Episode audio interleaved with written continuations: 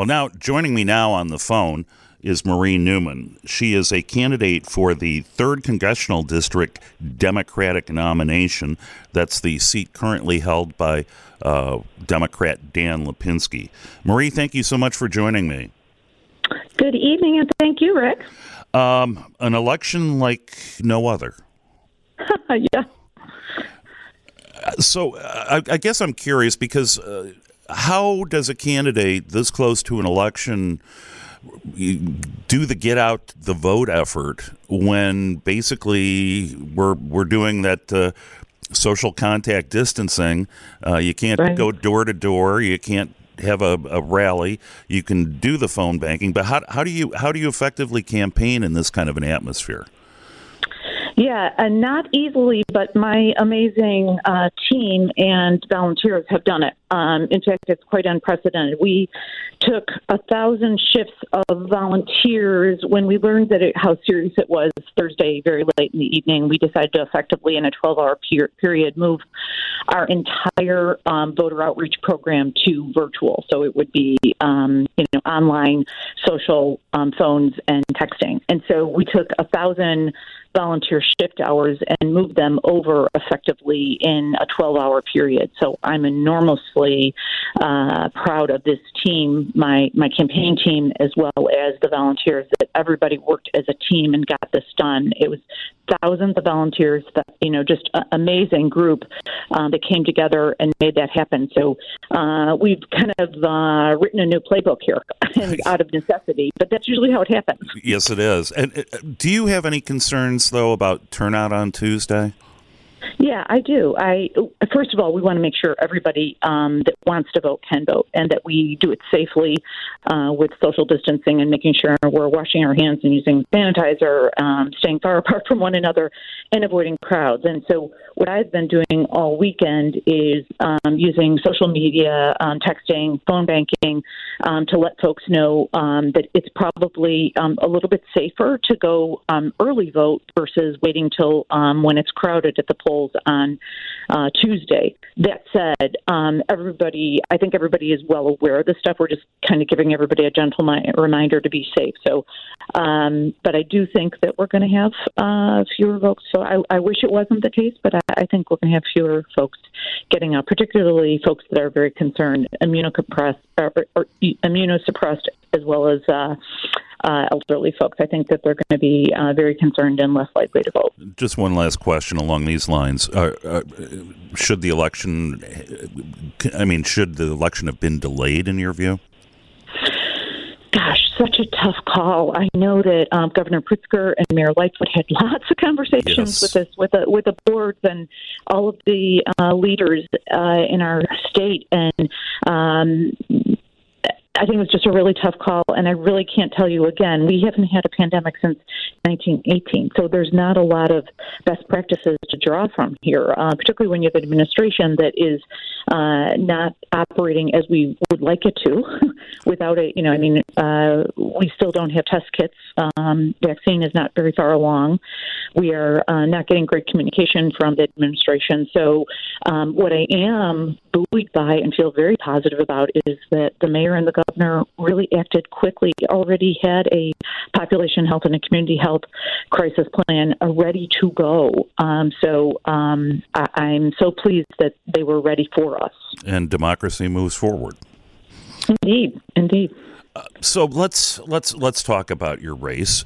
Um, sure. This is uh, the second go round for you uh, after coming oh so close uh, two years ago, and it seems to me that that loss was basically the result of uh, long-time support uh, within a few wards in the city. Uh, mm-hmm. Part part of the old machine, as it were. This time, mm-hmm. you don't have that direct one-on-one competition. There's uh, two other challengers in the race with you. Uh, how do you see this thing cutting through? Uh, good question. Uh, we'll know on. Well, hopefully, we'll. But you know, we'll know on the seventeenth, but maybe not. I think that there's a lot of um, mail-in ballots that probably won't come in. I, I would not be surprised if we don't know on Tuesday evening, uh, given that there's a lot of mail-in ballots.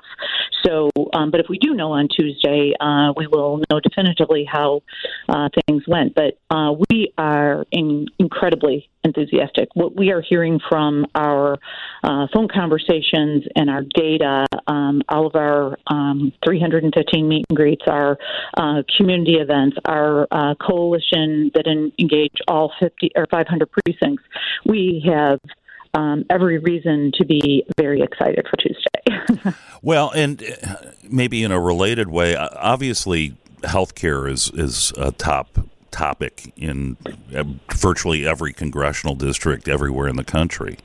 Um, mm-hmm. And you have embraced kind of a, a modified uh, Medicare for all, that kind of a, a phased-in approach uh, to getting there. And, I mean, it, it's it seems like uh, it, there is no end date on when we might get there under your plan, because it would just be kind of this evolving system. Maybe you could explain it. Sure. So Medicare, um, as we now know it, would be expanded. And what we would do is add in things like uh, hearing, vision, dental, long-term care. Um, and the first thing that we would roll out would be uh, reducing prescription drugs. That is just absolutely critical, so people stop having to ration their medication and go without it. That's that's absolutely top priority for me. And then we would move it out, roll it out, um Uh, by demographic uh, group. So with that, what that allows us to do, um, and, you know, I'm, I've worked in the uh, healthcare industry. I have gone without healthcare. I have been in the situation where I haven't been able to afford healthcare, um, as well as consulted on uh, large national programs in healthcare that um, help help me understand the the system and the industry. So um, if we roll it out in pieces, Um, and do some course correction with each piece, that will allow us to make sure that um, with each piece rollout, we course correct and then roll out the next. Part of the problem with Obamacare, while it helped twenty million people get on the rolls, and it was a very good start, um, it was rolled out in a way where we were not able to course correct each piece as it rolled out, and we rolled out most of it in a big, big chunk. And what I know about this country, both psychologically as well as logistically, when we try to roll out something very quickly, it's not a great idea and usually doesn't go very well. So yes. um, that's why I want to do it in a regimented, methodical fashion. Maybe one where the website works kind of thing. Right, exactly. And, you know, that's, that's exactly when we point to things like that. Now, we did that, and this is not a a, um, a critique of anything. The, the folks that rolled that out, the Democrats that rolled that out, did an amazing job. We got twenty more, twenty million more people on the rolls. By the way, we would have to protect and support Obamacare while we were rolling this out. We can't just go without it, right? You know, so protecting Obamacare as we roll out Medicare for All will be critical to the mix here. Uh, what about private insurance concerns? Well, right now, everybody forgets that our processor and our administrator of many of our Medicare pro- programs are uh, folks like Blue Cross Blue Shield and uh, and uh, United Healthcare. So we are going to have to keep them around for a while. And what is good about doing uh, pilots and rolling things out in a regimented fashion is we can find out what's working and what's not working. Um, so if if they continue to do a good job and they act as a vendor to um, the federal government to process and uh, do things that will uh, make Medicare better, um, then we can use them as a vendor or a contractor. I, I'm not at all saying that they can't exist. I'm saying that we must have a uh, program that is for everybody, not just for some, because all of these other programs um, don't do three things that Medicare. We know Medicare for All, study after study after study after study, literally, um, indicates that it is the only program that will bring uh, costs down, preserve the quality of our care, and provide choice. With every other system, we have restricted networks. Marie, I'm going to have to leave it there and for during this okay. break, and we'll come back and talk more. Sure. We're speaking with Marie Newman of LaGrange, Democratic candidate for the third Congressional District. I'm Rick Pearson. This is The Sunday Spin. Now back to the Tribune's Rick Pearson. It's The Sunday Spin on seven twenty W G N. Welcome back to your Sunday Spin. I'm Rick Pearson of the Chicago Tribune here in the W G N Skyline studio. Joining me on the phone is Marie Newman of LaGrange. She's a, Dem- a Democratic candidate for the third Congressional District. Uh, Marie, I-, I wanted to ask you about the the district and the demographics and the district and the ideology. I mean, we've seen uh, many of the congressional districts in in the suburbs, places that were traditionally more conservative. We saw in the midterms, we saw two uh, suburban ex-urban seats flip from longtime Republican hands to Democratic hands. What do you? What is your view of the ideology of the Southwest Side and suburban third Congressional District? You know, I don't think there's an ideology. I wish there was. It might make it a little easier.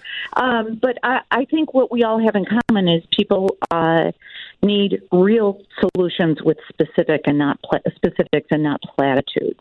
Um, I think that uh, what's resonating in the district is that I have a real health care plan, not just a series of bullet points, um, that I have an affordable uh, plan that actually works and is based in fact and reality.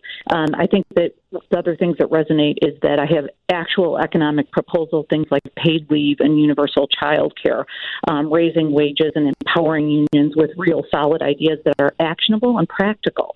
Um, and I think those are the things that the district really cares about, is working families in the middle class, right? Well, and it, so that's the piece that binds us all together. And and I think I think jobs are, are, are a big yep. concern as well. Yep.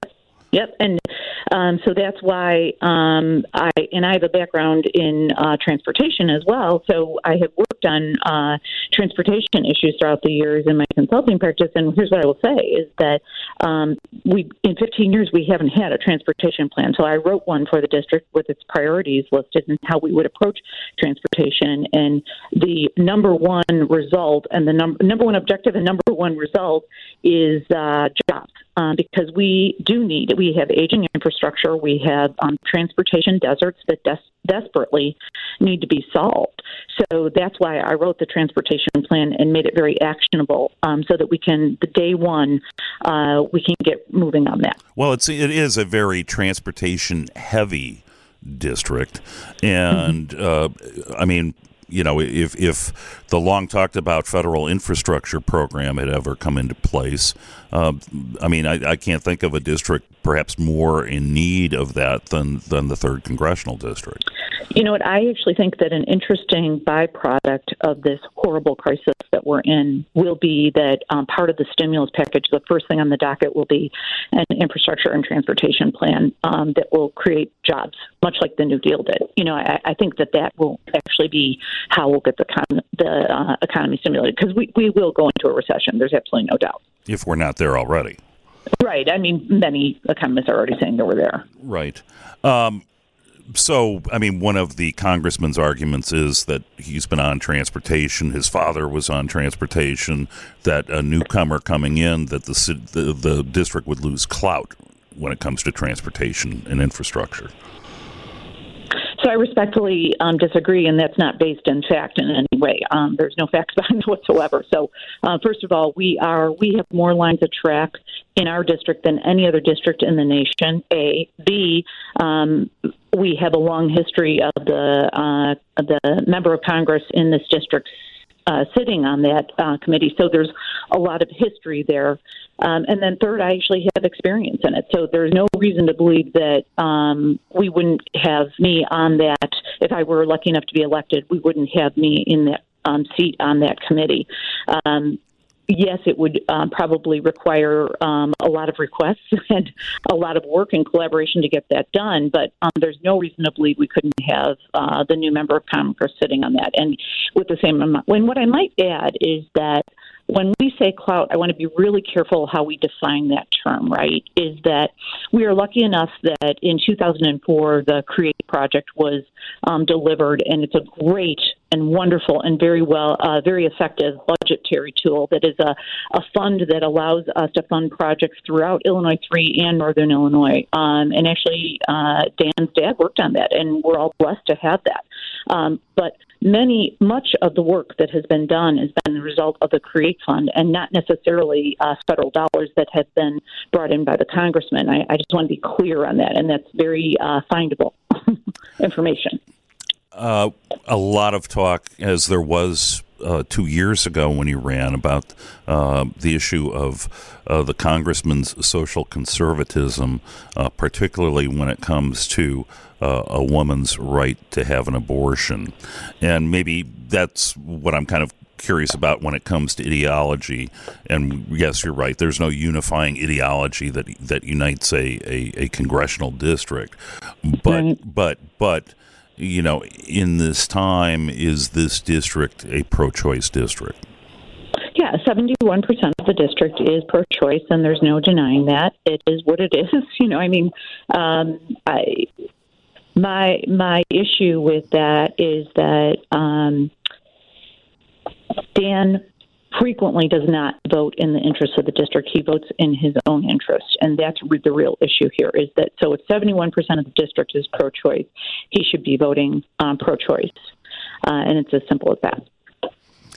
Is, is is has there been too much attention made of uh, women's issues and, and, and right to choose in this in this campaign? Is it overshadowing things like we were talking about, like jobs and health care and uh, infrastructure? Well, two things. First of all, the issue of a woman's right to choose is very important because it's both an a uh, an issue that um, supports women, but it also is an economic issue. Um, so it is an important issue. That said, Dan is the one who brings it up all the time. I never bring it up. He likes to talk about it a lot because it's his number one issue in his value set. For me, it is one of many issues. Jobs, healthcare, immigration, um, transportation are very important to the district, so it's very important to me. He can choose to bring up whatever he wants, but um, I'm here for everybody.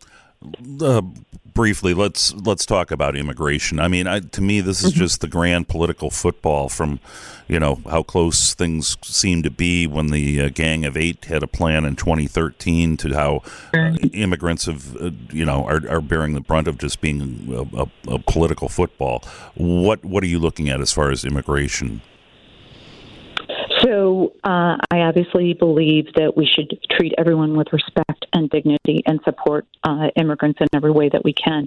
Um, this nation was built by immigrants. Obviously, I believe in a pathway to citizenship. We need to stop family separation, get rid of cages, um, and uh, stop all of the um, horrible treatment of uh, folks crossing the border. Um, so that's one. Um, there are some very practical things we can do right away. Um, we have to remember that um, supporting DREAMers, um, so DACA and DAPA, is a very important moral issue for this country, and it is in our value set, and it should be protected. But it is also, if you're not going to do it for moral reasons, and you should, you should be doing it for economic reasons. If um, DREAMers are uh, taken out of our work stream, it will be very dangerous for the economy. Um, and by the way, there have been many documentaries about if um, immigrants uh, were taken out of our uh, out of our economy, um, the, our food service, our food system would basically collapse. So. Um, what I would say, particularly in the era of a pandemic, we should be uh, treating immigrants with respect and dignity, pathway to citizenship, protecting DREAMers. Well, I'm wondering, actually, in light of, you know, the announcement about uh, closing bars and restaurants uh, starting mm-hmm. Monday, if there isn't going to be a disproportionate effect on the immigrant community. It absolutely will be. Um, this is, uh, you know, again, let's look forward and figure out how we can support them. But let's be, uh, let's create a system, um, a, a network of systems that will support all of those folks because they will be disproportionately affected dramatically. Um, those folks. Uh, the, the folks that um, have come here recently or um, work in our food systems, restaurant systems, all of those, frequently live paycheck to paycheck. And so um, things like the emergency um, paid leave packet, the package that um, our uh, the House representatives voted for on Friday that Dan decided to not take that vote, really tough. I, I can't imagine being the congressman of Illinois three and not taking the vote on the coronavirus package. Marie, I gotta, Marie, I'm sorry. I'm gonna. I'm sorry to interrupt. I have to leave it right there. That's Marie okay. Marie Newman, Democratic candidate in the third Congressional District. Thank you so much for joining me. Okay, thank you so much, Rick. We'll be back with more right after this.